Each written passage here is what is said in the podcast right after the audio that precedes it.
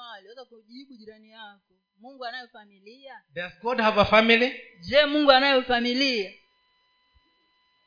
Does god have a family? Je mungu anayo familia? Yes or no? Ndiyo ama la? Who are the members of that family? Ni wakina nani ambao ni, ni wenye hiyo familia?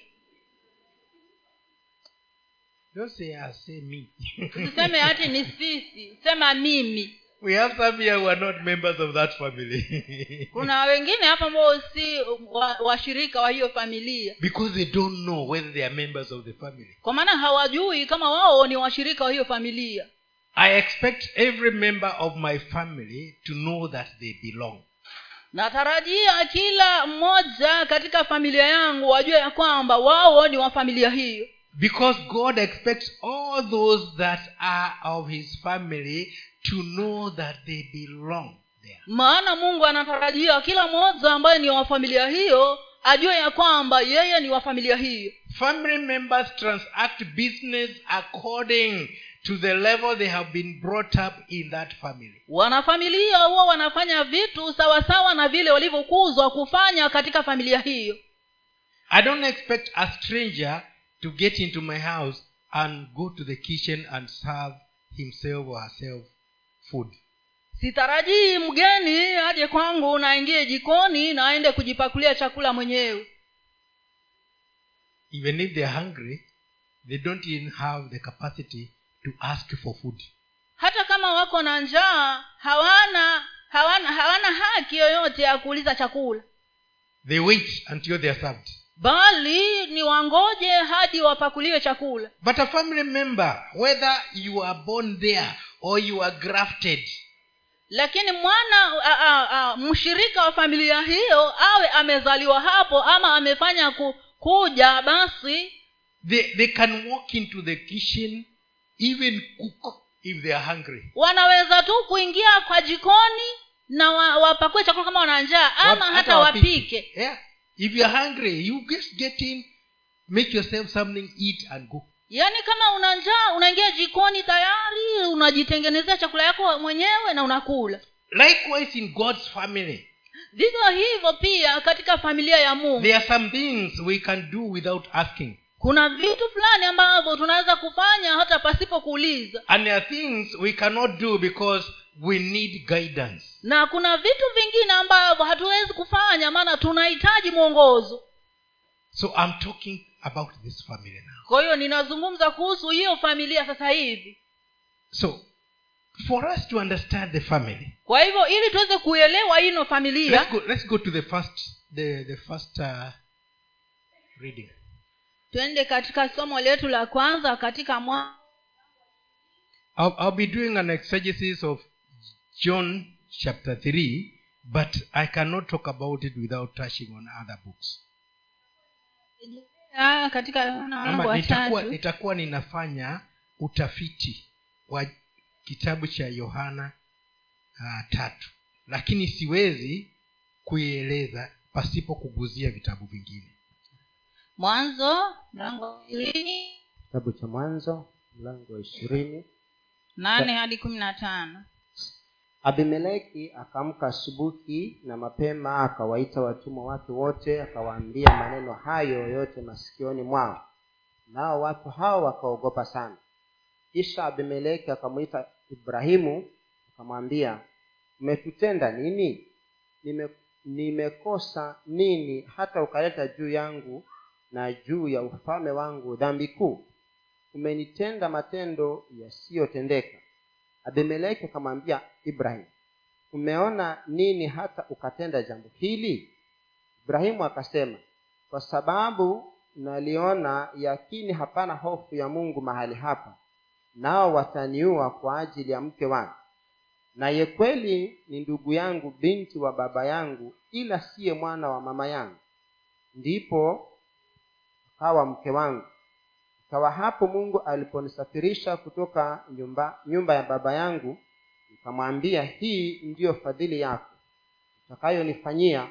Kila mahali tuingiapo useme huyu ni ndugu yangu basi abimeleki akatoa kondoo na ng'ombe na watumwa na wajakazi akampa ibrahimu akamrudishia sara mkewe. Abimeleki akasema nchi yangu iko mbele yako kwa ukaa upendapo. Now, we are looking at uh, Abraham and abimelek the king. tunamwangalia abrahamu na abimeleki ambaye ndiye aliyekuwa mfalme Abimelech, no, Abraham traveled to the land where God had sent him. abrahamu alisafiri kuelekea nchi ambayo mungu alikuwa amemtuma But according to the words, when he got there, he realized that there are no members of God's family in that land. lakini sawasawa na neno la mungu ya kwa alitambua ya kwa alipofika pale alitambua ya kwamba watu katika uh, katika nchi hiyo hakuna watu wa familia ya mungu They never feared God. yaani hawakumhofu mungu kamwe So members of the family of God fear God. kwa hivyo washirika wa ile familia We need to buy batteries. I want to know how much the batteries cost. We have batteries that are going to help us so that we can continue without the disturbance. We are approaching a conference. We need batteries, new batteries. tunakaribia kongamano letu kwa hiyo tunahitaji betri za hizi vipaza sauti Now, Abimelech, uh, Abraham realized there is a deficiency in this land. kwa hiyo abrahamu akatambua ya kwamba kuna upungufu katika nchi hino There are no members of the family of God. alitambua ya kwamba kulikuwa hakuna washirika wa familia ya mungu And so this is not an easy place to live. na akatambua ya kwamba sehemu hii si mahali rahisi kuishi People can kill me because my wife is so beautiful so that they can have her. watu wanaweza kuniua kwa sababu mke wangu ni mrembo sana ili waweze kuwa naye And so I better make a pact with my wife. kwa hivyo heri nifanye makubaliano na mke wangu Mind you, it is his wife. kumbuka ni mke wake And he said, Now, wherever we go, tell the people that you are my sister. kwa hiyo akamwambia mke wake kwamba popote utakapoenda ambia watu kuwa wewe ni dadangu This is the only favor I want you to do. hichi hichi ndicho kitu cha pekee ambacho ningependa unifanyie It's like he did not think what may befall her nikana, by so doing. nikana kwamba yeye hakufikiria atapatwa na nini huyu mama baada ya kufanya kitu hiko With all that beauty, and now she is just a brother. katika huo urembo wote yeye ni dada yake na abrahamu And the king sees the opportunity. We were told ab- taught about the opportunity. tulifundishwa kuhusu mambo na fursa kwa hiyo mfalme akaona fursa ya kumpata huyu binti mrembo he added to his wives. kwa hivyo He added to his kwa hivyo akaongezea huyu mrembo kwa wake zake And Abraham was left alone.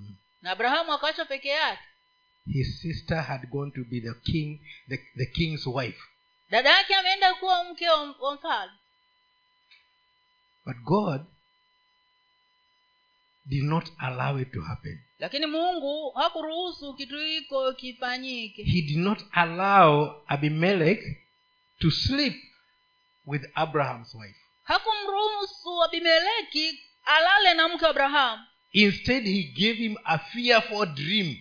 badala yake akampatia ndoto ya kuogofya And he told him, You are a dead man. na akamwambia wewe ni mfu Because you have taken somebody's wife. kwa sababu umechukua mke wa mtu Return that wife to him, Hebu- and he will pray for you because he's a prophet. hebu rudisha huyo mke kwa mumewe na atakuombea maana yeye ni nabii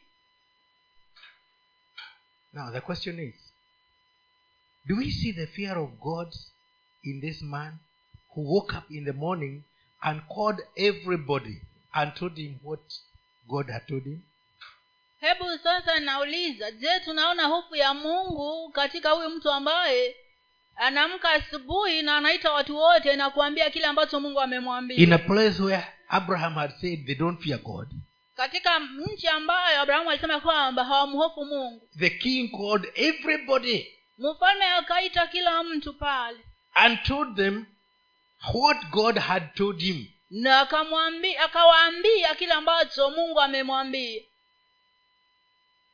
And they all feared. Na wote wakaogopa.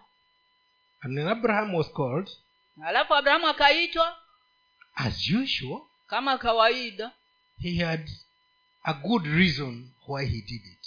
Alikuwa na sababu nzuri sana. Kwa sababu gani alifanya kitu hiko? He explained everything and he said after all actually she is my sister.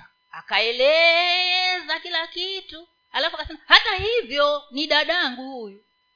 She's the daughter of my father but not of my mother. Akasema ya kwamba huyu ni binti wa baba yangu lakini si wa tumbo moja uh, mimi na yeye. So she became my wife. Kwa hivyo ndio maana akawa mke wangu.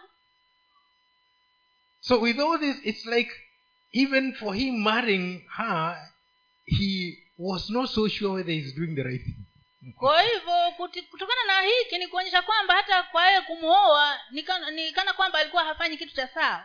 But it was nothing wrong in those days. Lakini katika mila na desturi zao nyakati hizo kulikuwa hakuna makosa even today it is nothing wrong with the, with the, some communities. Let me not mention them.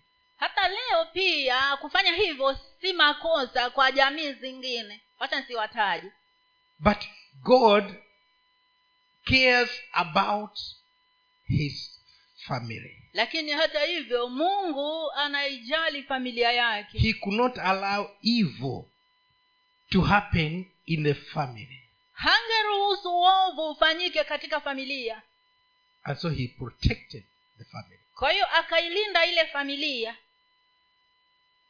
Now let's go go on with this with this message. Now, no, no, first of all let's, explain this now after that we did not read that one but i you know we read before the section and after. After that incident baada ya tukio hilo abraham prayed for abimelech and the nation. Abrahamu akamwombea abimeleki pamoja na taifa lake. And all those who were who, who, who were barren uh, bore children. Na wale wote ambao walikuwa tasa walikuwa hawangeweza kuzaa watoto.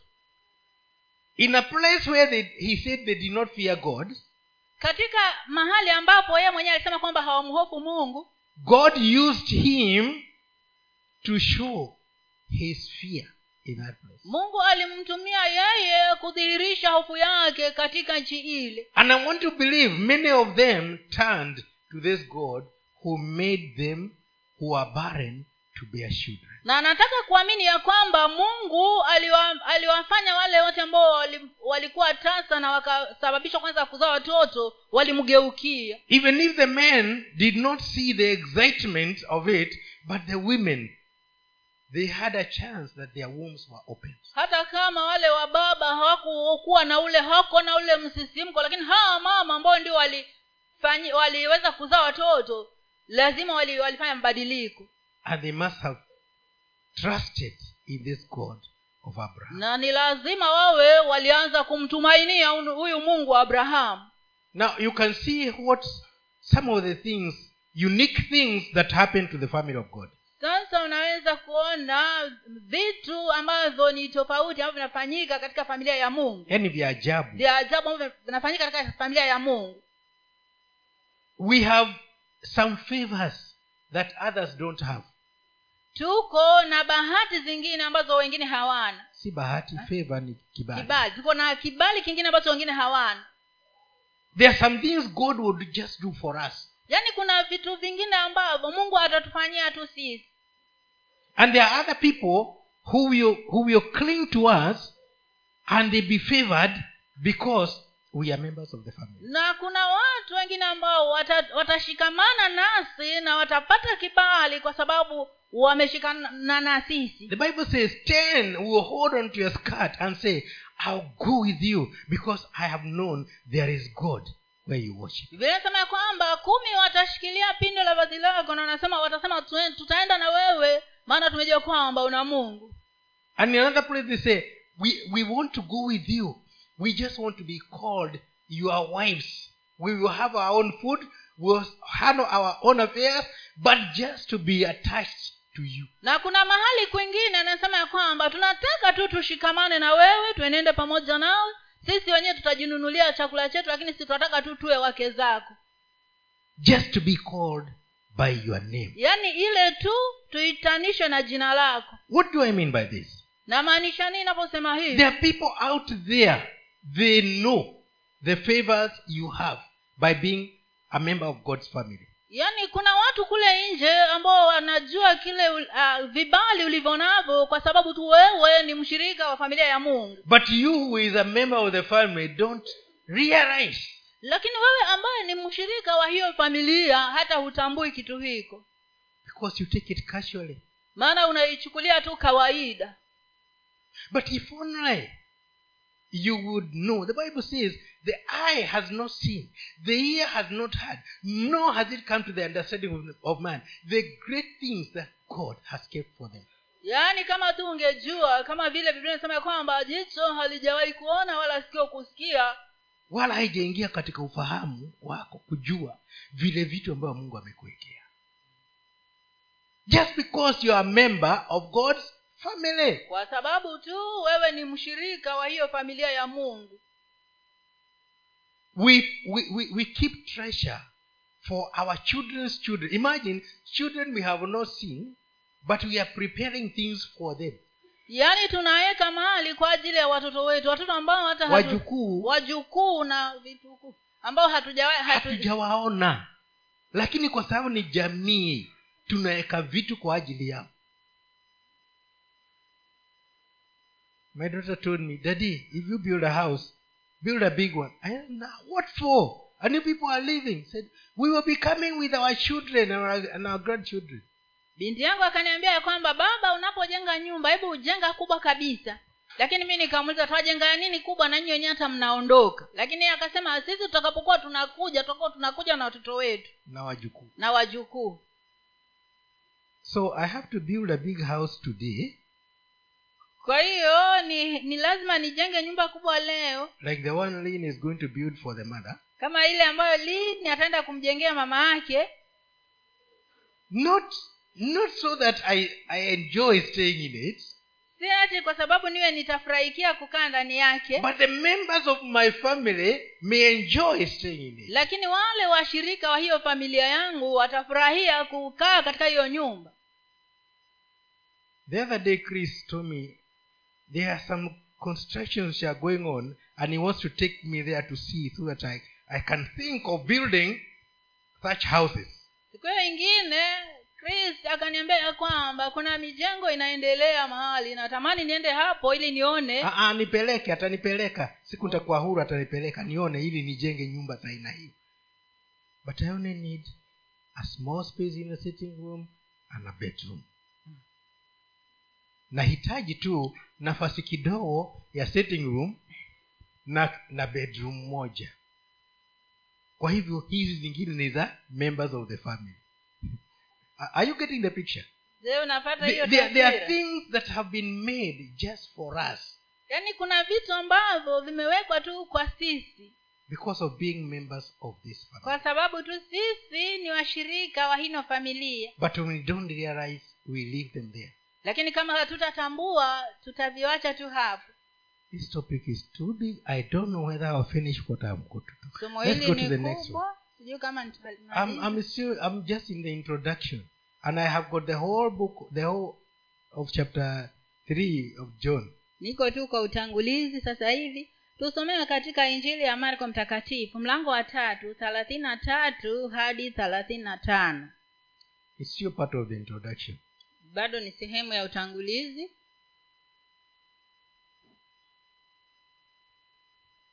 Marko mtakatifu tatu thelathini na tatu hadi thelathini na tano.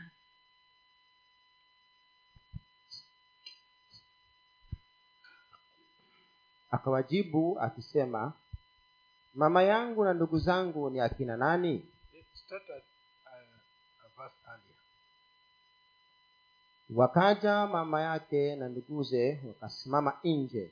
Wakatuma mtu kumwita na na makutano walikuwa wameketi wakimzunguka. Wakamwambia tazama mama yako na ndugu zako wako nje wanakutafuta. Akawajibu akisema mama yangu na ndugu zangu ni akina nani? Akawatazama wale walioketi wakimzunguka pande zote akasema tazama mama yangu na ndugu zangu kwa maana mtu yeyote atakayefanya mapenzi ya mungu huyo ndiye ndugu yangu na umbu langu na mama yangu. Now this is jesus. Sasa huyu ni yesu.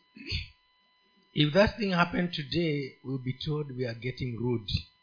Kitu kama hicho kikifanyika leo tutaambiwa tumekuwa wajeuri. He was sitting with so many people around him yeye alikuwa amekaa na watu wengi hapo akiwa wamemzunguka the mother and the brothers came to see him. Mama yake na, na kaka zake wakaja kumwona. His biological mother mama yake wa kumzaa. and the biological brothers na of another father. na kaka zake waliozaliwa tumbo moja lakini wa baba mwingine. The biological they, they did not share the biological father because he came from his father was god but these others were born through joseph. Walikuwa hawa, hawako na baba mmoja kwa sababu yeye alizaliwa kwa uwezo wa roho mtakatifu lakini hawa makaka zake hawa ni watoto wa yusufu. So they came to see their brother kwa hivyo wakaja kumwona ndugu yao led by the mother. wakiongozwa na mama yao. Because she would he would definitely listen to the mother. Maana kwa vyote vile angemsikiza mama yake. And they stood out there na wakasimama pale nje. And they sent somebody knowing for sure he will come out and leave whatever he is doing to come and address Na- his father his mother and brothers. Na akatuma mtu akamwite maana huyu mama alijua kwamba kwa vyote vile akisikia mama yake anamwita atawacha kile anafanya na aende amsikize. The, guy went and said your, your, your mother and your brothers calling na huyu mtumwa akaja akamwambia mama yako na ndugu zako wanakuita hapo nje. And he answered in the hearing of the people na akajibu na wale watu wakiwa wanasikiza. Who is my mother and who are my brothers? Kauliza mama wangu na ndugu zangu ni nani? Ni kina nani? He has already been told the mother is out there and with the brothers. Ye tayari ameambiwa mama yako na ndugu zako wako hapo nje. And people know that na watu wanajua kitu hiko. Because they even used to say maana hata walikuwa wakisema is this not the son of joseph? Je huyu si mwana wa yusufu? Are not his brothers and sisters around here with us? Je maumbu zake na makaka zake si wako hapa pamoja nasi? Have we not taken some of their his sisters for our wives? Je hatujaoa ah, madada zake? Then what is it us? Na anatuambia kitu gani sasa? So he they came your, your mother and your brothers are waiting. Kwa hivyo huyu mtumwa akaja akamwambia mama wako na ndugu zako anakungoja hapo but he said my mother and my brothers and sisters. He added even sisters. Lakini yeye akasema mama wangu na ndugu zangu na dada zangu are those that are here sitting with me. ni wale ambao wameketi hapa pamoja nami doing the will of god. wakifanya mapenzi ya mungu. Now have you gotten the definition of the family of god? Je umepata uh, huo ufafanuzi wa hiyo familia ya mungu? Those that are with jesus wale ambao wako na yesu sitting with him wakiwa wameketi pamoja they naye believe in him wanamwamini yeye and they are doing the will of god. na wanafanya mapenzi ya mungu. Those are the mothers. hao ndio ma, wama, ndio mama. Mothers. Hao ndio wamama and they are the, the, the brothers. Na hao ndio makaka. And they are the sisters. Na hao pia ndio madara zake. The bible says we you should uh, esteem the older women as mothers bibilia inasema ya kwamba unatakiwa uchukulia wale wamama ambao ni, ni watu wazima kama mama zako. I don't know why i did not say that the older men as fathers. Sijui ni kwa nini hakusema wale wazee wa- uh, wa kama baba zako wazee wa waitwe, kiume. waitwe baba. Nafikiri aliona ile shida tuko nayo kenya. Yeah. na akasema usiite mtu baba ila mungu. Si ndio eh? yes. Nafikiri hapo ndio ilianza eh. so now we can see he explains the family of god. Kwa hiyo unaweza kuona kwamba anaielezea ile familia ya mungu. He does not even say he is the father. Hata yeye hasemi kwamba yeye ndiyo baba.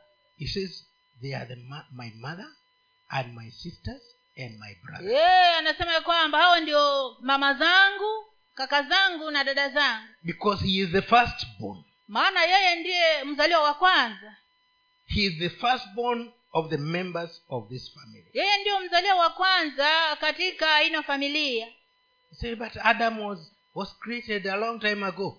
But Jesus is the is called uh, uh,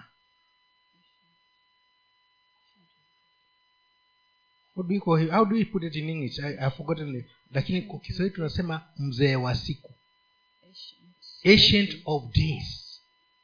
He is the ancient of days because he was there even before Adam.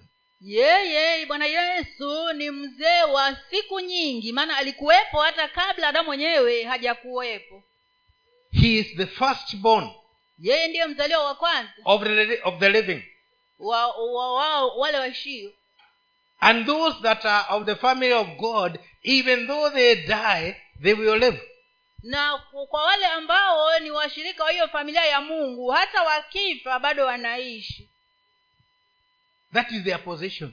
hiyo ndio sehemu yao Leaving this world does not change us. We still remain members of the family. kuondoka hapa ulimwenguni haitubadilishi sisi bado ni washirika wa hiyo familia Winnie told me the other day, the day I gave her the revelation of, of uh, Isaiah 57, verse 1 and 2, then she knew how to handle the dead. winis moja nilipompatia ufunuo kuhusu akaniambia siku hilo linipatia ufunuo wa isaya 50, 57 verse 1 and 2 ndio nikajua how to handle the dead. Hebu hebu tusomee maanake sasa nime- nimefungua another kind of one but it is not our subject today. Isome tu. Verse 1 and 2 mwenye haki hupotea wala hakuna atiaye hayo moyoni. Na watu na watu wataua huondolewa wala hakuna afikiriaye ya kuwa mwenye haki ameondolewa asipatikane na mabaya. Yeye huingia katika amani wao hustarehe katika vibanda vyao. Kila mtu aendaye katika unyofu wake. So these people the members of the family of god. Hawa wenye haki. Even when they, they are gone they have only slept in their, in their beds to rest. Kwa hivyo hawa wenye haki ambao ni washirika wa hiyo familia ya mungu hata wanapokufa huwa wamepumzika tu katika vitanda vyao. So when you are a member of this family kwa hivyo wakati wewe ni mshirika wa ino familia even death is not an issue to you. hata kifo chenyewe si kitu kwako. We will cry because we are missing you. Tutalia kwa sababu tumekukosa. But within a month we shall have forgotten you. Lakini baada ya mwezi mmoja tutakuwa tumekusahau. And we shall look for alternatives. Na tutatafuta njia mbadala. But there lakini huko you are given a bed to rest. umepewa kitanda upumuzike stop worrying about sicknesses and about school fees and about food. Just rest. Wacha kujisumbua na mambo ya chakula mambo ya, ya karo ya shule mambo ya mambo mengi. Wewe pumzika. Family members. Washirika wa familia. Okay let's move on.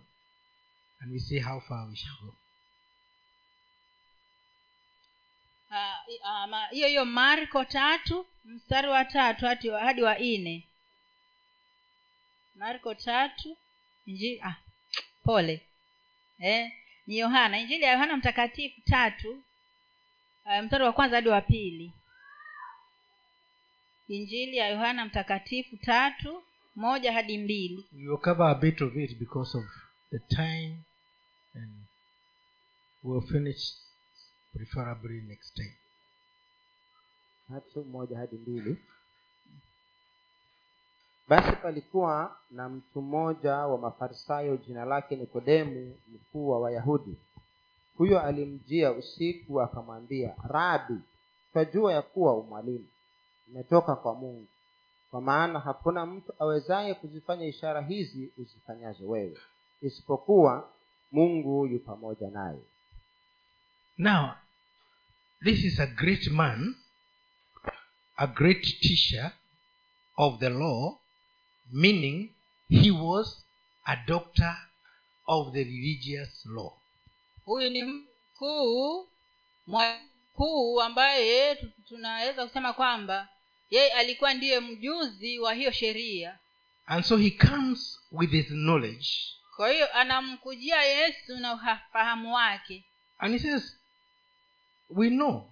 Nobody can do the things you're doing unless God is with him. na akamwambia bwana ya kwamba tunajua ya kwamba hakuna awezaye kufanya mambo unayofanya isipokuwa tu mungu awe pamoja naye There are people out there who know that you can pray and get answers. kuna watu kule nje ambao wanajua kwamba unaweza kuomba na upate majibu I remember when we first had the issue of people's houses being demolished in Kilifi. Nakumbuka wakati ule tulipokuwa na vile visa vya nyumba za watu zikibomolewa mara ya kwanza kabisa And I was a member of the Kiriro Naenye group. na nilikuwa katika hiyo uh, mshirika katika hiyo kiriro na enye uh, chama cha kiriro na wenye We were the founders of that. sisi ndio tuliokuwa waanzilishaji wa, wa hilo kundi Majority of those we founded are gone. Wengine wengi wale tulioanzisha chama hicho wameshaenda And the meeting used to be held near my our plot. huo mkutano ulikuwa unafanyika pale karibu na kile kiwanja chetu And I remember that time we had a big meeting. nakumbuka siku hiyo tulikuwa wakati huyo tulikuwa na mkutano mkubwa sana and chief athmani was their assistant pastor then uh, assistant uh, chief then.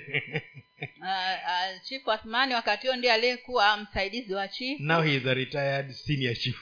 Saa ni chifu mkuu aliyestaafu. And he was sent with two two uh, policemen akatumwa akiwa na- ameandamana na maaskari wawili to come and, and survey the grounds aje aweze kuiangalia hiyo hiyo eneo and give a report to the chief. na arudishe ripoti kwa huyo chief. The chief when the report when the chief came with more of the security team. Habari hiyo ilipomfikia chifu akaja akiwa na maskari zaidi. That is chief katana. Huyo wakati huo alikuwa ni chief katana. He also surveyed the grounds. Ye pia akaja akachunguza maeneo yale and he sent the message to the do1 akapeleka ujumbe kwa dioani so he also came now with more enforcement. Kwa hiyo yeye pia naye akaja hata na maskari zaidi. So although they were seeing the security they were, they were satisfied with their security they were also fearful of the community. Kwa hivyo hata kama walikuwa wa, wana wa, wanahakikisha wana, kwamba wana, wanajua wana maaskari wana mabuduki lakini tena walikuwa wanaogopa watu and it came to a time now the, the, the, the officers stood in a strategic strategic areas. Hawa maskari wakawa wamejipanga huko kando kando. And there was very high tension. Na kulikuwa na hiyo hali ya ya, ya, yani ya simanzi sijui ni hali ya simanzi. mshike mshike. And then the chief the, the chief asked who will pray for us na alafu yule chifu akauliza nani atatuombea? Nobody raised their hand hakuna mtu aliyeinua mkono. Even me. Hata mimi mwenyewe. Not because i could not pray si kwa sababu singeweza kuomba. but the tension that was there it needed one to think twice. Lakini ile hali vile ilivyokuwa ilihitaji mtu aweze kufikiria mara mbili. So he pointed at me in the middle of the people kwa hivyo akaniota mimi hapo katikati ya watu. We mzee tuombee. Najua maombi yako huwa yanasikika. Now i wondered he has never been in the church where I've been. Sasa mi nikashangaa huyu hajawahi kuwa katika kanisa amejuaje mambo haya? I'm talking about you who is a member of god's family. Na nazungumza kuhusu wewe ambaye ni mshirika wa hiyo familia ya mungu. There are some people who know that your prayers cannot be hindered kuna watu ambao wanajua ya kwamba maombi yako hayawezi kuzuiliwa. So i stood up and prayed. Kwa hiyo nikasimama na nikaomba. I prayed for peace niliombea amani. and for understanding among us. Na kuelewana katikati yetu. And so we had the meeting. Kwa hivyo tukawa na mkutano. And when the meeting was over na wakati mkutano ulipomalizika the ones who had security were so scared still they had to be escorted on foot. They could not wait for the vehicles to come. Wale waliokuwa na ulinzi ilibidi wasindikizwe wakiwa wanatembea. Hawangeweza kungoja magari. But for the rest of us we remained on the ground. Lakini wengi wetu tulibakia pale pale. The one who prays and the prayers are heard mmoja yule aliyeomba na maombi akasikizwa and the other people. na wale watu wengine. Even unbelievers hata wa, wasioamini and we started our meeting now. Na tukaanza mkutano wetu sasa.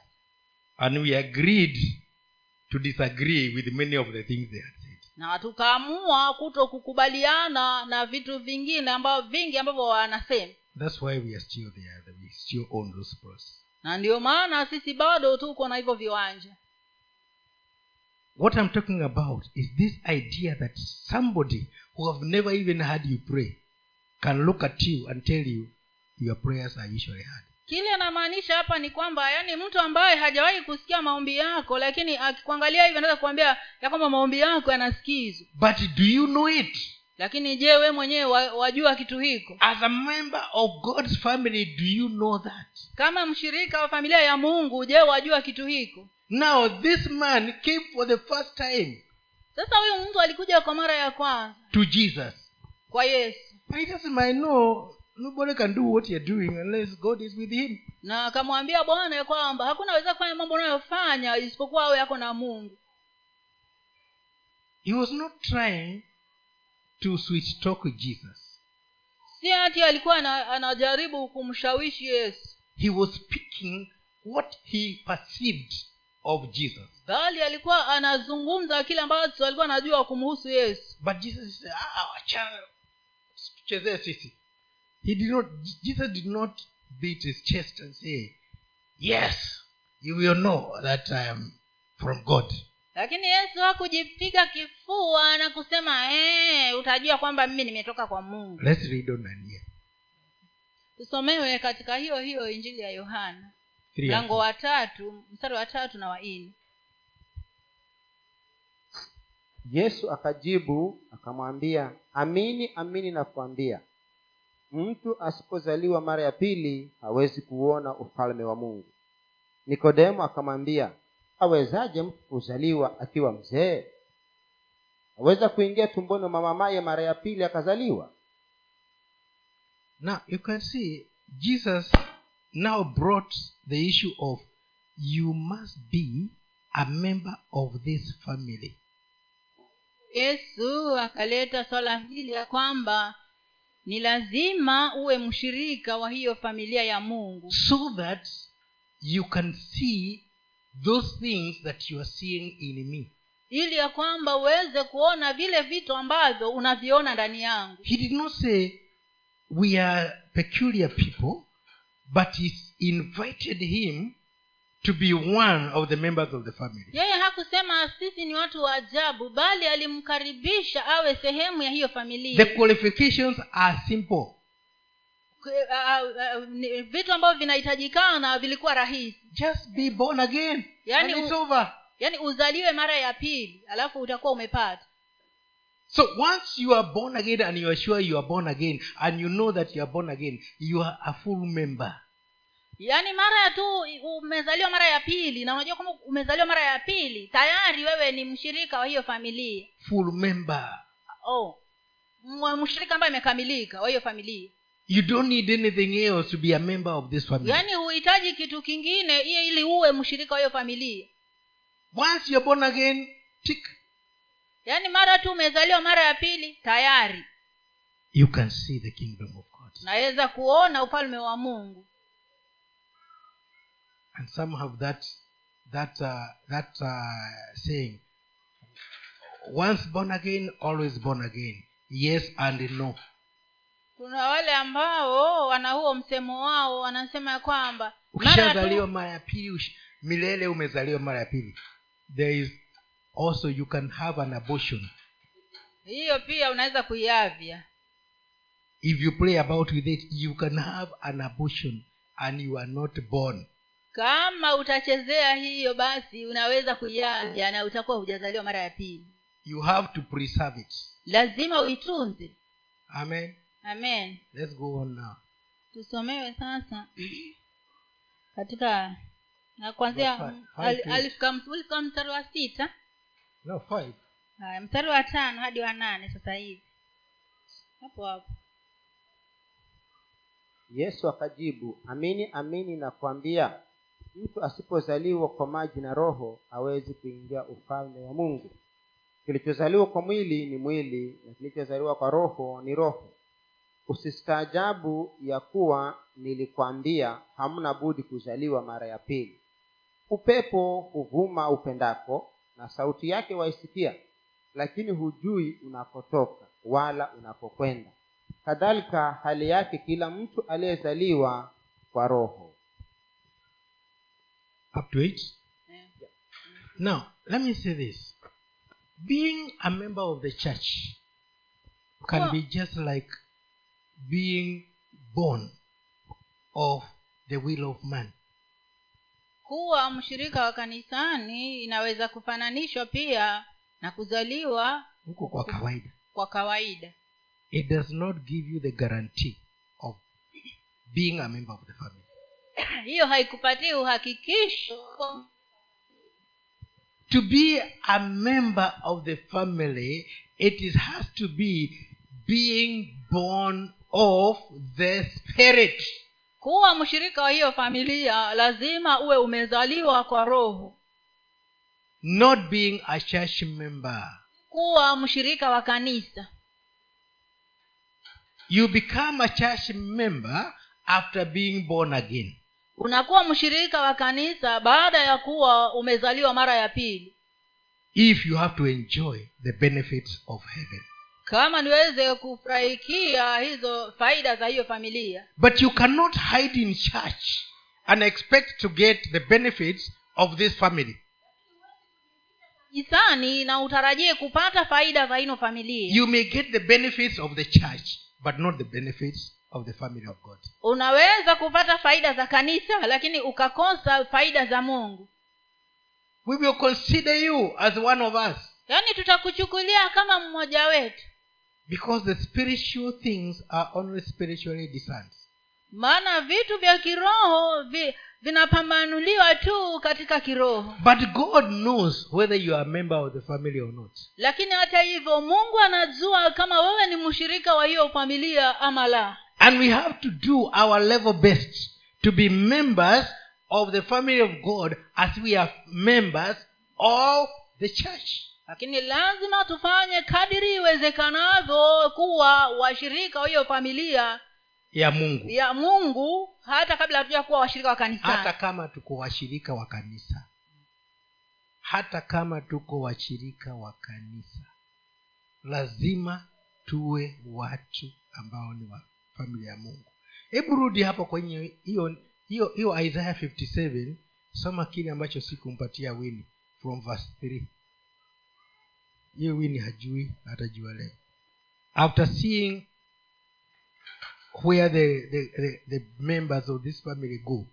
Baada ya kuona mahali ambapo isaya 57 3 mm-hmm. lakini ninyi karibuni hapa enyi wana wa mwanamke mchawi uzao wa mzinzi na kahaba. Go on I wanted to stop mnafanya dhihaka yenu juu ya nani? Mmepanua vinywa vyenu na kutoa ndimi zenu. Je ninyi si wana wa uasi? Uzao wa uongo. Ninyi mnaowasha taa zenu kati ya mialoni chini ya kila mti wenye majani mabichi. Ninyi mnaoua watoto mabondeni chini ya mianya ya majabali. We can even stop there. So you cannot you cannot fool anybody. Mnafanya dhihaka kwa nani? You cannot fool anybody. Huwezi kumdhihaki mtu yeyote. You can't fool god. Huwezi kumdhihaki mungu. And you cannot fool us the children of god. Na pia huwezi kudhihaki watoto wa mungu. Even if you hide in our midst hata kama utajificha cha katikati yetu. you will miss the benefits of the children of god. Utakosa faida za wana wa mungu. You cannot sleep in your in your death like the children of god. Hautalala katika kifo chako kama wale watoto wa mungu. On that matter no. Katika swala hilo hapana. You will die as an unmember of the house of god yaani wewe utakufa kama yule asiye mshirika wa nyumba ya mungu. But we will bury you as a member of the church. Lakini hata hivyo tutakuzika kama mshirika wa kanisa. We will mourn. Na tutaomboleza. And we will, we will do all those things that are done in the flesh. Na tutafanya yale yote ambayo yanafanyika katika mwili. But heaven will say no no. Let that one not come near the door. Lakini mbingu zitasema wacha mtu huyo asikaribie mlango one of my mother was was dying. Mmoja wa mamangu alikuwa nakufa mrs creighton. Huyo uh, dorin creighton. Dorin clinton. Crane- creighton. Alikuwa mamangu wa kiroho. Yule mama mzungu. And on the day that she died siku aliyokufa. this is why i don't like games with the praise and worship ndio maana huwa sipendi mambo ya michezo na sifa na ibada. She was telling people keep on keep on praising keep on praising. Walikuwa wanaambia watu endeleeni kusifu endeleeni kusifu. And as they kept on praising na walipoendelea kusifu she said now i want to go to the door to the gate. na akasema sasa nataka kwenda pale katika malango. And her her stepdaughter told her now you cannot go in this city. It's at night na yule uh, binti yake akamwambia huwezi kwenda sasa hivi ni akamwambia huwezi enda huwezi kwenda kwa geti ni usiku. Na wee ni mgonjwa. Alafu akaanza kuambia wale wanasifu nyinyi endeleeni kusifu. Ye haelewi. So she knew that her daughter does not understand what she is telling the church members kwa hivyo yeye alijua kwamba huyo binti yake wa kambo alikuwa haelewi kile alichokuwa anaambia hawa uh, washirika wa kanisa. And they kept on praising. Na wao wakaendelea kusifu. It's just here at Sihos, not so far away. It's not an issue in nairobi. Pale maeneo ya sihos pale. Si mbali. And they kept on praising. Na wakaendelea kusifu. And then she said to now why why are they not opening the gate for me? Na akaanza kuuliza mbona hawanifungulii malango? They kept said keep on praising keep on praising. akaendelea kuambia hawa watu endeleeni kusifu. And then they said he is coming to the to the gate. Na akasema kwamba anakuja katika malango. He is standing behind the gate. Anasimama hapo nyuma ya malango. I don't know why they are not letting me in sijui ni kwa nini hawaniruhusu kuingia ndani. So keep on praising. Kwa hiyo niendeleni kusifu. She needed that presence of the praises of god to Ali- get into the house. Alihitaji ule uwepo wa mungu ili aweze kuingia katika hiyo nyumba. And then then she said now they are letting me in. Na alafu akasema sasa wananiruhusu niingie. As they opened the gate for her to go in on this side they saw that she has died. Walipomfungulia malango ili aingie ndani huku wakaona kwamba amekufa.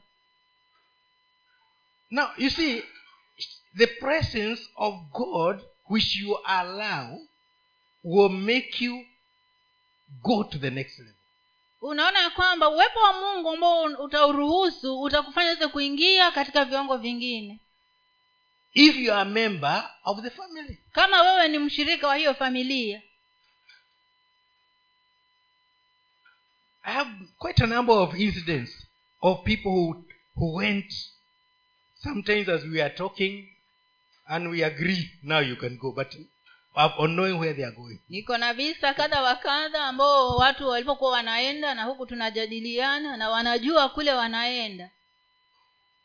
But you have to be a member of the family otherwise when they start coming for you you will not wish them to open the gate if you are going to the wrong family. Lakini lazima uwe mshirika wa hiyo familia. Ama sivyo utakapoona wanakuja utakuwa hutamani kabisa wakujilie. The ones we read from verse 3 in isaiah 57 wale ambao tumesoma katika huo mstari wa tatu katika isaya throwing the legs Eh? But this one is sleeping in the bed.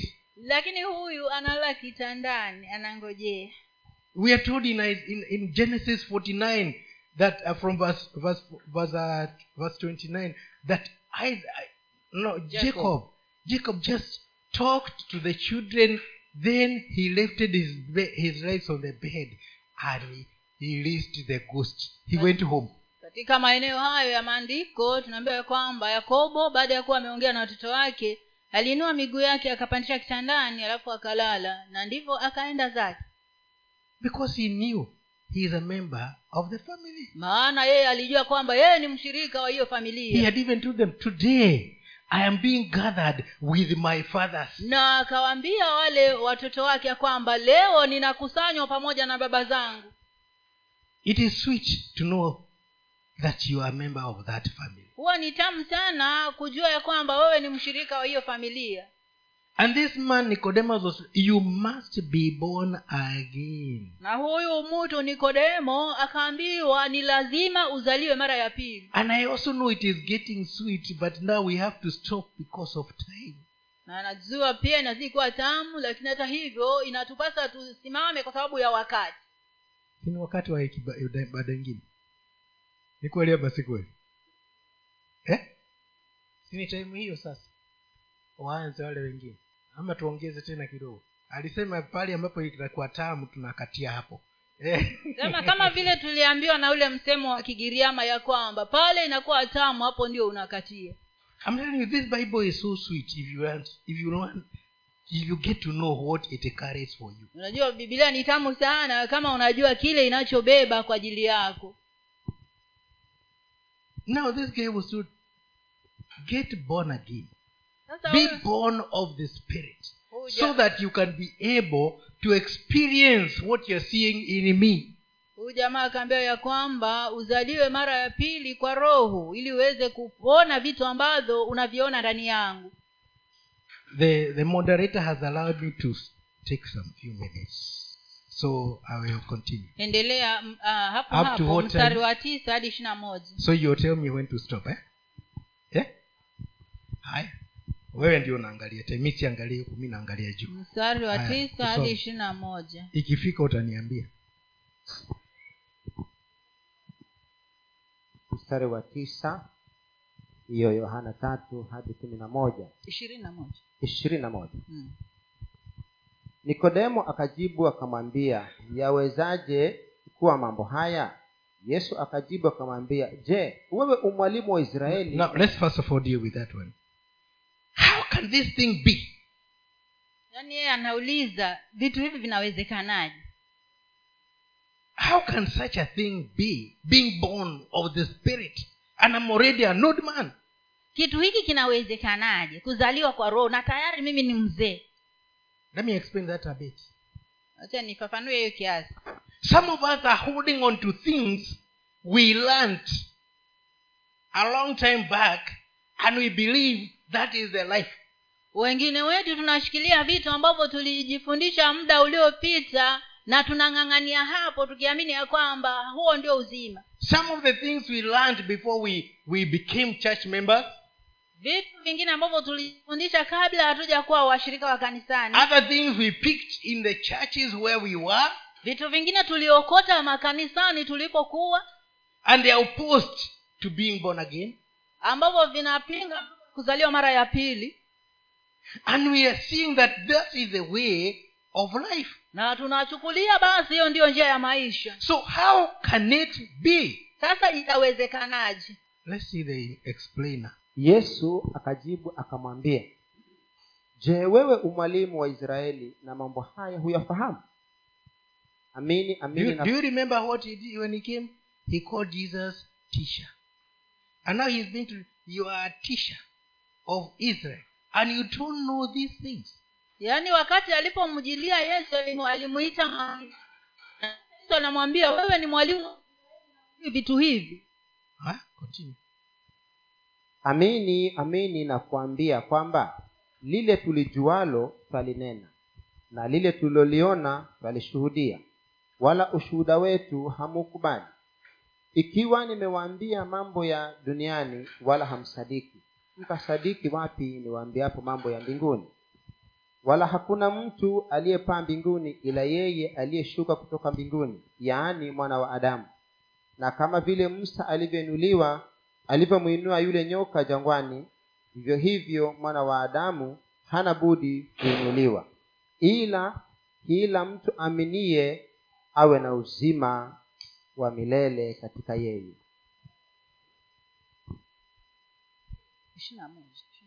kwa maana jinsi hii mungu aliupenda ulimwengu hata akamtoa mwanawe pekee ili kila mtu amwaminie asipotee bali awe na uzima wa milele. Maana mungu haku hakumtuma mwanawe ulimwenguni ili auhukumu ulimwengu bali ulimwengu waokolewe katika yeye. Amwaminie yeye hahukumiwi asiamini amekwisha kuhukumiwa kwa sababu hakuliamini jina la mwana wa mungu na hii ndiyo hukumu ya kuwa nuru imekuja ulimwenguni na watu wakapenda giza kuliko nuru kwa maana matendo yao yalikuwa maovu. Maana kila mtu atendaye mabaya huichukia nuru wala haji kwenye nuru matendo yake yasije yakakemewa. Bali yeye aitendaye kweli huja kwenye nuru ili matendo yake yaonekane wazi ya kuwa yametendwa katika mungu Now, earlier Jesus said that you must believe. yesu alisema ya kwamba uamini and be born again. Now, believing and being born again are matters of faith. mambo haya ya kuamini na mambo ya imani If you ask me how I believed and I was born again, I don't know. kama utaniuliza ni jinsi gani niliamini na nikazaliwa mara ya pili nitakwambia sijui Nobody preached to me to come to church. hakuna aliyenihubiria ili nije kanisani I spent the whole night drinking Nili- before I got born again early in the morning on Sunday. Nilikaa usiku kucha nikinywa kabla kuokoka siku ah, ile asubuhi ya jumapili. Even my wife was not aware that I was going to church as we were walking, and she was heading to church because I was heading to a bar. hata mke wangu pia hakujua kwamba ninaenda kanisani wakati tulikuwa tunaenda. Maana yeye alikuwa naelekea kanisani nami nilikuwa naelekea katika ba How things changed, I don't know. jinsi gani mambo yalivyobadilika sijui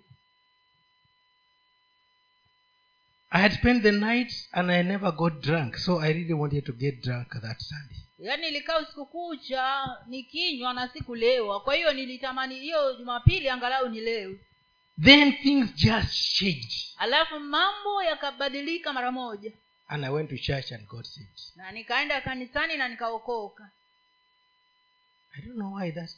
You know, I, I always have handkerchiefs. I have this handkerchief. I have another one here because that day I filled too with tears and mucus. kawaida huko huwa niko na vitamba na vitambara It can happen anytime. I can get born again again. kama leo niko na viwili Ah, ah. na siku hiyo nilikuwa na viwili na vyote I- I had one. na makamasi I had one. My wife had one. I filled mine. She exchanged with me. I filled that one. I asked for another one. There was none other, so I had to remain with my tears and mucus, like a baby, a baby who is just crying. kwa hiyo kitambaa nilichokuwa nacho kikawa kimeloa nikachukua cha mke wangu nacho pia kikaloa. Kwa hiyo sasa vikawa vimemalizika ikabidi makamasi machozi kila kitu hivyo hivyo nikilia kama mtoto mchanga.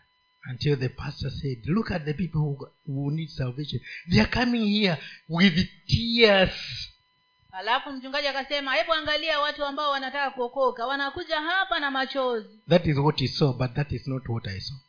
Hicho ndicho alichoona lakini mimi hicho sicho nilichoona if you ask me why did you go there? I don't know. Kama utaniuliza ni kwa sababu gani ulienda pale ni mimi sijui. One thing i know. Kitu kimoja najua. I just wanted to be born again. Nilikuwa nataka tu kuzaliwa mara ya pili. Not because i was sick si kwa sababu nilikuwa mgonjwa in my pocket there was enough money to drink the whole month. koni kwangu kulikuwa na pesa ya kutosha kunywa mwezi mzima. So it was not because i was lacking. Kwa hivyo si kwa sababu nilikuwa nimetindikiwa. But there was one thing i didn't have. Lakini kuna kitu kimoja ambacho sikuwa nacho. I wasn't born again. Nilikuwa sijazaliwa mara ya pili. I went for it. Nika, nikaendea i cannot tell you get saved and uh, you're going to be healed. Get saved and it's going to be like this. That's none of my business. Siwezi kushinda nikikwambia ati okoka utaenda kuponywa ama okoka utatajirika okoka.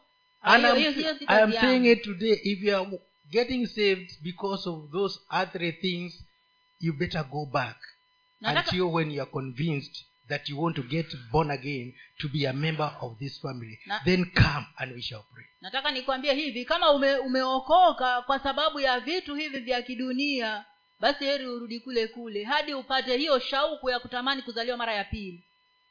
Because if you get saved because you want to get saved to be a member of this family you will enjoy life. Maana kama utaokoka kwa sababu wataka kuwa mshirika wa ino familia basi utafurahikia maisha. No matter what you go through haijalishi utakuwa unapitia nini. you still stick. Bado utasimama. I remember one time we were really we were really suffering financially down. Nakumbuka kuna kipindi ambacho tulikuwa tunapata shida sana. Tulikuwa hatuna fedha kabisa until one day my wife woke me up and told me the children have refused to take breakfast because there is no bread. Hadi siku moja mke wangu akaniambia kwamba watoto wamekataa kuchukua kifungua kinywa maanake today they are grown ups eh? lakini Yeah. that time kina irura walikataa shai hakuna mkate. Na walikuwa wamezoea. And I, I wondered what am i going to do? Na nikaanza kujiuliza nitafanya nini then i remembered there was some ten shillings in one of the courts i had seen. Alafu nikakumbuka kulikuwa na shilingi kumi katika koti mojawapo nilikuwa nimeweka. that ten shillings was enough to buy a half loaf of bread. Na hiyo shilingi kumi ilikuwa inatosha kununua mkate nusu. So i rushed with the ten shillings that i gave my wife now you can go and buy the bread. Kwa hiyo nikakimbia mbio na hiyo shilingi kumi nikaambia mke wangu chukua ukanunue mkate. I'm not going to buy bread i'm going to use this to buy shako na nikasema sitanunua Ah, mkate no akasema sitanunua mkate nitazitumia kununua makaa. We could still get enough chako with ten bob. Wakati huo tungepata makaa ya kutosha na shilingi kumi. Now i was defeated. I wanted my children to take breakfast with the bread but my wife has decided it is chako instead of bread. sasa nikawa nimeshindwa. Maana mimi mwenyewe nilikuwa nangu kate lakini mke wangu yeye akaamua ni makaa. Kwa hivyo ikabidi anue makaa. I resigned. Kwa hivyo nikastaafu. She bought the shako i don't know how whatever they did. Whether they took tea or not i don't know. Up to today i've never asked hawa watoto walikunywa hiyo chai ama hawakunywa? We were in that house ile, nyu, ile nyumba nzuri kama mnakumbuka. Eh, tulikuwa huko. Mkagomea breakfast kwa sababu hakuna mkati na hapa kuna mhubiri. Anahubiri. Ameaminika. But god being god lakini mungu akiwa mungu sent somebody from mombasa. Akatuma mtu kutoka mombasa. She came to the pastor's house pastor mwashumbe's house. Akaja kwa nyumba ya mchungaji mwashumbe. I want to show you how how the family works. Nataka nikuonyeshe vile familia inavyofanya she kazi came she drove all the way from mombasa. Yaani ali, alikuja kutoka mombasa. She went to pastor mwashumbe's house. Akaenda kwa nyumba ya mchungaji mwashumbe. And she felt she doesn't have peace na bado akahisi ya kwamba hana amani. So she came looking for me. Kwa hivyo akaja kunitafuta mimi. She came to our house. Akaja nyumbani kwetu. And as usual when you are exchanging the pleasantries she asked me how how are you doing? Kwa hivyo tulipokuwa tunaendelea kujuliana hali akaniuliza mnaendeleaje i said i'm okay. Na nikamwambia niko sawa. Except one thing. Isipokuwa kitu kimoja today there were chaos in the house. Leo kulikuwa na matatizo katika nyumba. The children refused to take tea because there was no bread. Watoto walikataa kunywa chai kwa sababu kulikuwa hakuna mkate. She opened her bag and and and had extended a 500 shillings note towards me. Alifungua mkoba wake na akaninyoshea noti ya i said just keep it. Na nikamwambia "Ah, iweke. If i have to take that money you must listen to the full story. Kama ninichukue hiyo pesa ya, ya, yako lazima usikize hiyo hadithi yote. He said okay tell me. Kasema haya basi niambie. And i told her god had asked me to come and tell you to give me 3000 shillings so that i can take my family home to nyeri na nikamwambia kwamba mungu alikuwa amenituma nije nikwambie unipatie shilingi elfu tatu ili niweze kupeleka familia yangu nyeri. But i refuse because i don't like borrowing. Lakini nilikataa kwa sababu sipendi kuombaomba so if you are not going to give me the 3000 shillings keep even the 500 kwa hiyo nikamwambia kama hauko tayari kunipatia shilingi elfu tatu basi hata hizo mia tano weka. He said god had told me there is somebody in kilifi who wants money which i can afford. But last night when we talked you didn't tell me. Mungu akasema kwamba mungu alikuwa ameniambia kuna mtu kilifi ambaye ana uhitaji wa fedha. Siku tulipozungumza haukuniambia kama ni fedha ambazo naweza nika- nikapeana. Lakini uliponipigia haukuniambia. Tuliongea tu mambo mengine ya simu na tukaashana kamwambia haya kwa sababu mimi nami siombi pesa. Wajua ukiwa member of the family you are proud of your rich god. Kaambia sasa sasa leo ni, ni saturday. Banki zimefungwa. Anesi basi mje kesho mlale huko hotelini alafu jumatatu tuende tuchukue pesa ndio mwende. Kaambia sawa. Kachukua mia tano kaishi kama tajiri tukaenda kulala hotelini jumatatu kapewa pesa kabuku gari na tukaenda zetu. Elfu tatu zilikuwa zinaweza kutulast kwenda kukaa hizo wiki mbili huko na kurudi. Because in the family even the money belongs to god. Maana katika familia hata hizo ni za ni za kwake mungu. But don't get saved because of the money. Lakini usije ukaokoka kwa sababu ya pesa. Things belong to god but don't get saved because of those things. Vitu ni vya kwake mungu lakini usiokoke kwa sababu ya vitu hivyo. And that was a grant not a loan. Na fedha hiyo ilikuwa ni ya kufanya kupewa na si kukopeshwa. If i had asked for the money it could have been a loan. But when i refused because in the house of god we must know when to ask for a grant and when to ask for a loan. Kama ningefanya kuomba hizo pesa ningekuwa nikopeshwa. Don't come to me asking for a loan but you know it you want a grant. Kwangu kuniomba kwa moyo wako unajua kwamba unataka kupewa hizo pesa kwamba hutalipa you have no intention of paying but you're telling me you are borrowing yaani wewe huna nia ya kuja kulipa huo mkopo lakini wewe unaniambia wataka nikukopeshe. In the kingdom of god in this family of god we are transparent. Katika hii familia ya mungu. You speak what you know. Yani- jesus said we speak what we know. Jua kama yesu alisema kwamba tunazungumza kile tunachojua. There are some things that run in this family. Kuna vitu fulani ambavyo viko katika ino familia. Nimepewa makasi. Kwa hivyo tuachie hapo tutaendelea. Nimeambiwa hivi. There are things that run in this family. Kuna vitu ambavyo viko katika ino familia. And we cannot overstep them. Na hakuna vile ambavyo unaweza kuvikanyagia kuviruka. Kuviruka. Neither can, can we circumspect them na pia hatuwezi kuvizunguka. Hatuwezi kuzipita kando hivi. Tunaingia headlong. Tunapita nazo. This is the life in the family. Haya ndiyo maisha katika familia. Let me give an example as i close. Nipatie mfano ninapofunga. In 1977 katika mwaka wa sabini na saba we gather together the grandchildren of my late grandmother.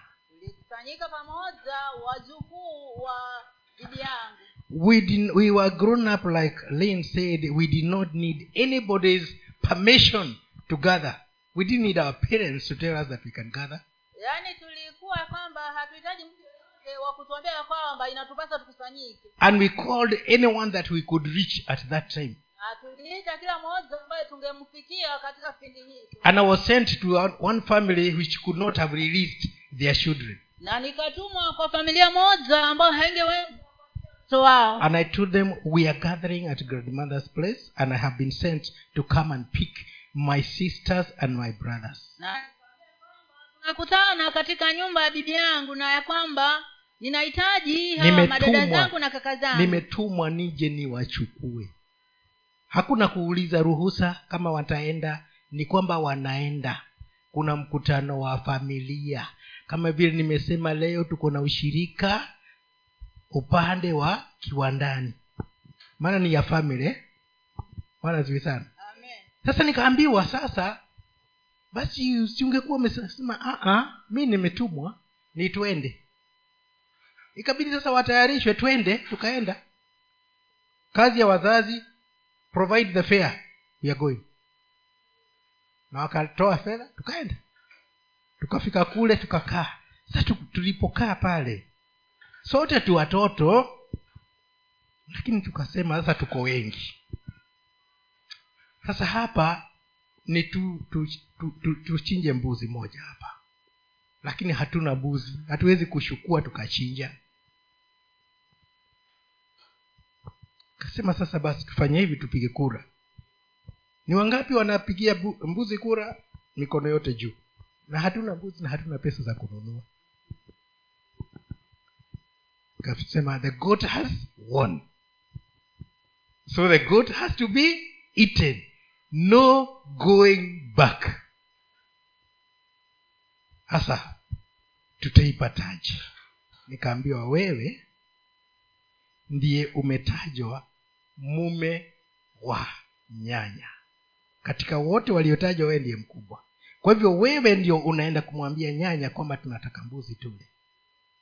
Sasa nimepewa komadi in the family. Haya. Kapewa mtu wa kunisindikiza nisigeuzegeuze maneno. Wa pili ambaye ametajwa. Tukaenda tukamkuta nyanya alikuwa yuko shambani analima. By then she was about 120 years old ako shambani analima.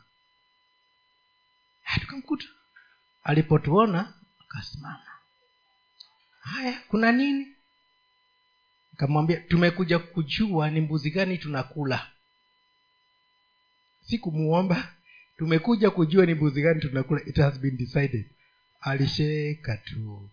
Akasheka akasema kuna mbuzi fulani ilikuwa inataka kunipiga endeni mshike hiyo she had no option. Yaani alikuwa hana hana chaguo. It's in the, in the family. Iko, and, and the decision has been made. Iko katika familia na maamuzi yameshafanywa. And these goods are not hers. They belong to her son in law na hizi mbuzi si za kwake bali ni za uh, mkwe wake. And the, the son the, the first son of the of the son in law is escorting me to go and demand that we each one. Na mwana wa kwanza wa huyo mkwe ndiye ambaye ako pamoja nami ambao tunaenda kuomba kwamba tupewe huyo mbuzi. I'm teaching you how this, oper- this operates this family operates with strictness and we know what we are saying. Hii familia inafanya kazi katika kumaanisha na tunajua kile tunachosema. So we just march back. Kwa hivyo tukarudi. And he said we have been allowed to eat this one. Na tukaambia kwamba tumeruhusiwa kula mbuzi huyu. And within no time it was not a goat anymore. It was meat. Na kwa muda mchache tu ilikuwa si mbuzi tena bali nyama. And then grandma came from the chamber. She came and found meat. Na huyo bibi alipokuja akakuta nyama. And said ah i was coming to direct you to an old man who could slaughter it for you. It would have no problem. Na bibi akasema kwamba nilikuwa naja niwaelekeze kwa mzee ambaye atawasaidia kuchinja. Ah, so we made some, hapana we made some meat for her. She also ate. Kwa hivyo tukampatia nyama kiasi naye pia akala. And i was given the the, the the the opportunity to take the head and the skin of the goat to the owner in nairobi na now from nyahururu to nairobi i'm taking the head and the skin to, to show that the goat has been eaten.